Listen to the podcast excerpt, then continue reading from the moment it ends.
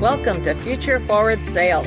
I'm Lynn Whitbeck, founder and CEO of FutureForwardSales.com and Petite to Queen. Our superpower is empowering business owners to transform their sales and grow their business. We work with business owners who reject complacency and focus on innovative thinking to thrive. At the end of the show, in about 20 minutes, I'll reveal how you can be our next guest on one of the fastest growing sales podcasts. Let's go.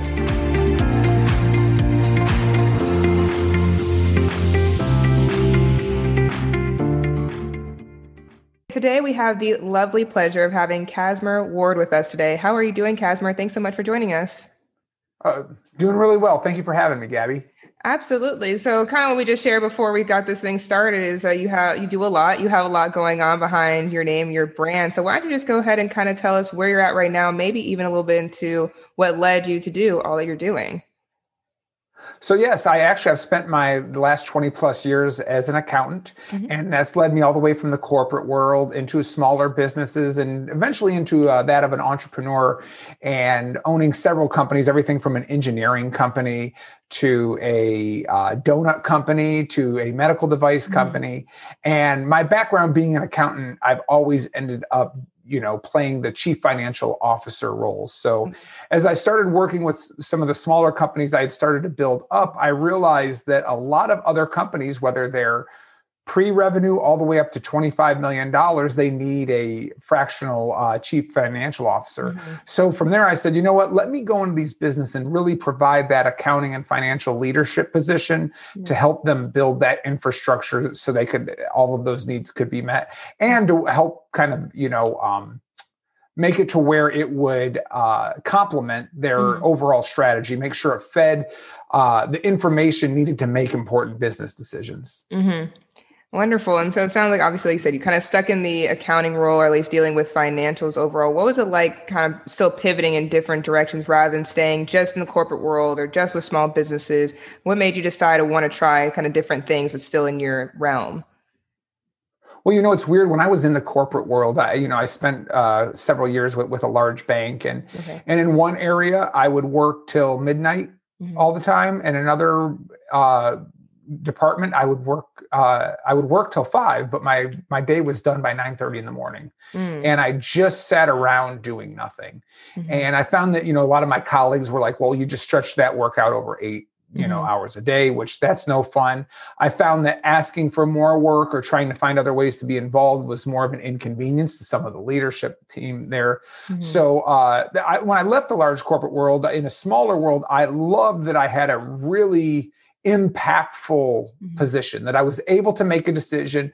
Everything I did from all the way to the most minute detail could affect the overall performance of the company. And that was mm-hmm. even a company that was doing up to about 25 million a year in revenue. Oh, mm-hmm. Well, when I started my first company with some partners, um, we started up the company in 2007. It was a small engineering company, Intelligent Design Engineering. Mm-hmm. And after six months, we made all of our money back we were uh, we were profitable. We were doing really well. There were a total of three of us with me being the uh, kind of running the business the three engineers uh, you know providing engineering services. And i was mm-hmm. like well this is great. Let's you know let's grow this company. And at that point in 2007 they said well we will grow but we don't want to manage. We don't want to hire.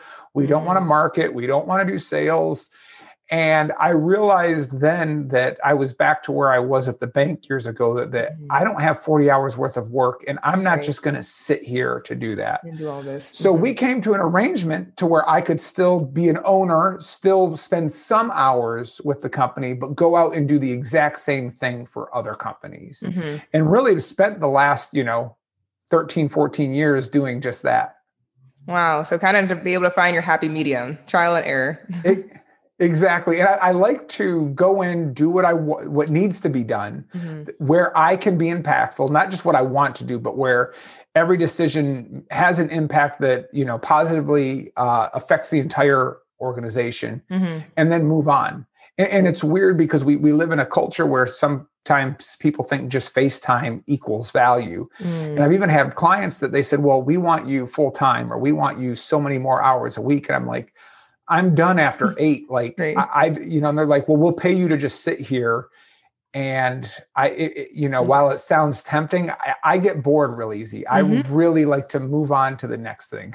right. And have your time be of use too, rather than just being a, a placer, a placement there. It, Exactly. And the thing is, is I don't have any special accounting knowledge or concepts that you mm-hmm. can't get in textbooks that you don't learn, whether it's at a Harvard, whether it's at a uh, mid-range school, even mm-hmm. if it's mm-hmm. at a community college, accounting and business concepts are the same. Nobody's got the secret right. knowledge. So I have found that jumping from industry to industry, from business size to business side, all of that stays constant. There really is no difference in the size of the company on how general business concepts change. And a lot of mm-hmm. people love to tell each other, you know, oh no, we're so complex here. No, you have more moving parts. I'll agree with you there. Not any one of them is more complex than the other. Mm-hmm. And I love that you're just so raw and honest about that. As far as like I said, it's consistent across the board. You're not offering anything special. You're just kind of basically make, making people realize things, and therefore you can go from industry to industry. And I think that's great because, like I said, some people act like they have this special offering. It's like it's really textbook, especially numbers. Numbers is very textbook. Right, and, and I will tell you what what I've really uh, thrived in mm-hmm. is there are things that are happening in the service industry that could benefit the manufacturing industry or vice versa or right. nonprofits and, how they present and how they make decisions and it really seems like it creates a whole library of information that's like okay this is what they're doing in this in, industry mm-hmm. while this part is industry specific and doesn't apply to you mm-hmm. you really could use a management structure like this to help motivate your sales team and, and it mm-hmm. really just you get to kind of take the best of you know all that you see out there and help apply mm-hmm. them to to different companies mm-hmm. and based on what you've said so far it sounds like of course like accounting is kind of your main thing but you really may bring forward to businesses how all the different aspects of business really do need to have that synergy and work together in order to have real success Yes, it, it is, and and honestly, bringing all of that experience from place to place is, has been very it's been beneficial for me but mm-hmm. it really provides insight with the partners that i work with and the clients that i've mm-hmm. i've had over the years mm-hmm. and truly dedicated business leaders they're willing to admit all of their mistakes they're right. willing to you know they're they are vulnerable the one that's like i'm just working hard and i'm you know I'm making the best decisions. They're usually the ones that uh, they might have a small level, level of success, but mm-hmm. it's never sustainable. Like you've really got to recognize the good, the bad, and the ugly. Mm-hmm. And speaking of that, what would you say are some of the biggest gaps that you've come across as far as when you do work with these businesses that they have and try to help them fill? Well, you know what's funny is uh, I've really thought about this a lot, and I, have mm-hmm. really started writing notes to, to put together a white paper or even a, a short uh, seminar on this. Um, accounting software. Accounting software is a, a huge issue out there, and not because of the lack of it, not because of the um, flexibility, not because of all of the uh, availability of it. Mm-hmm. But the, the biggest problem is a lot of companies, whether it's QuickBooks, whether it's Great Plains, whether it's Peachtree, there you, you name it, there's there's mm-hmm. 10 others out there. And they do all promote themselves as, hey, you can enter all of your information in here. And they are dead right. They make it very easy to use. However, a lot of companies are hiring people that do not have an accounting or finance background to do this work. Right. Okay. And so you see a lot of these independent bookkeepers, and I'll be honest, I'll see a lot of experienced bookkeepers that do not have fundamentals of accounting. So they know how to enter the bills in, they know how to write checks, but they do not know how to create a structure or flow that organizes the information to mm-hmm. get reporting that you need. And sometimes with great input, there's still a mess on how everything's structured. Mm-hmm. And while QuickBooks and, and all these other companies create these great tools, and don't get me wrong, they are great tools. I, mm-hmm. I rely on them mm-hmm. heavily.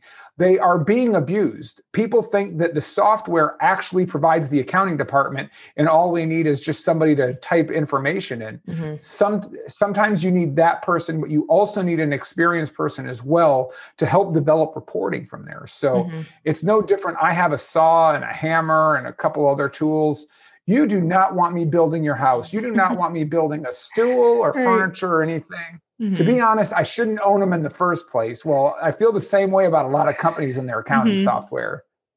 That was a great analogy too. Not everyone needs to be Bob the Builder, basically. you put it together. Exactly. need yeah. that experience. So, and that's the thing. Mm-hmm. Yeah, and they, they, all are like, "Oh, we have accounting," we, you know, mm-hmm. and it's like, "Oh, my spouse does it, or my my mm-hmm. my my uncle does it for me," and but they still don't have that background, and right. they're they're not they're not doing damage like everybody's well intentioned and they're doing exactly what the software tells them mm-hmm. but they don't know what they're getting out so everything's in there and they're like i still don't know why i'm losing money or i don't know what to do next. I don't know what i'm looking at. That, that's even when the information's in there there's a lot of business owners that don't even know what any of it means. Right and don't have the right people to explain it to them because they don't know what it is either. They're accounting person it, quote unquote Exactly. It's no different than if I went to the doctor and they just said, here's your x ray, I'd be like, well, what does this mean? right. right. So you mentioned donuts earlier, which makes me excited because donuts probably my favorite dessert slash pastry, and you have a book as well. So go ahead and tell us a little bit about that. Well, throughout all my, uh, my my business career, about several years ago, me and a partner started a donut company, and it started out as a donut food truck, and from there ended up going into a brick and mortar store and a couple other stores. While I was doing this, along with the other consulting work, I also teach as an adjunct professor at Queen's University, and I teach managerial mm-hmm. accounting and I teach entrepreneurship both in their MBA program. Well, I found that I was taking a lot of my partners and I's arguments into the classroom, especially into the accounting class. And we were mm-hmm. always arguing how much does it cost to make a donut? And she had mm-hmm. her reasons, I had my reasons. I took it to the classroom where I could get a biased, uh, you know, answer from uh, from my students. students yeah. But I, yeah, but I found out over the course of a couple of years, my entire class and curriculum mm-hmm. took on the theme of how much does it cost to make a donut. Mm-hmm. And I also realized in my class that people that take accounting classes, they usually don't elect to. It's just it's a mandatory class. Mm-hmm. And I realized 80% of the students in the class did not want to take accounting, did not like accounting.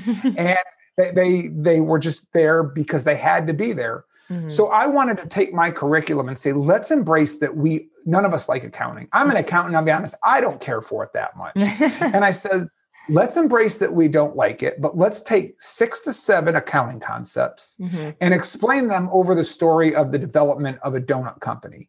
Mm-hmm. And on top of that, we're going to reinforce each one of those stories with two to three entrepreneurial stories in other industries, whether it's construction or manufacturing mm-hmm. or nonprofit, and just reinforce all of those concepts. So, uh, over the course of the time that that curriculum became, I said, well, I got to turn this into a book. Mm-hmm. And that's how the, the book, you know, uh, how much does it cost to make a donut and other questions that make us hate accounting came to be. I love that. Something so simple as donut. I feel like it also brings, you know, people's attention like a donut. How much make a donut? probably 50 cents, maybe something simple, and see that there's so much more to it. Exactly. And, and here's the thing there's not a wrong answer, mm-hmm. there's not a right answer. It really is an answer built on the assumptions and research that you've mm-hmm. you've made and, and that you've performed and how well you can defend your answer. Got it. And so whether it's 20 cents with no labor or a dollar fifty with labor included, mm-hmm. or how much labor should be included, we could go back and forth. But then from there, after we've listed our assumptions, we got to identify how we're going to make decisions with that information. Mm-hmm. Mm-hmm. And the same thing goes obviously into business, and I think people are con- able to make that comparison then. Exactly. That's wonderful. I love that. And so, for our listeners, where can people go to get this book? So they can go to my website, cassmerward.com, C A S S M E R W A R D.com. You can find it there and get links to Amazon, Barnes and Nobles, everywhere else that you can find it. We actually have it on sale right now for uh, the the ebook is available through the publisher for $1.99 for a short period of time. Um, so everything about the book you can find on my website along with a uh, uh, one of my class materials which is uh, a web series i do called influencing entrepreneurs which are business case studies that are presented by actual business owners and entrepreneurs hmm. Wonderful. Well thank you Cassmer so much for coming on here and teaching us about how to make how much it takes to make a donut and everything else as well. Thank you. All right. Thank you so much for having me.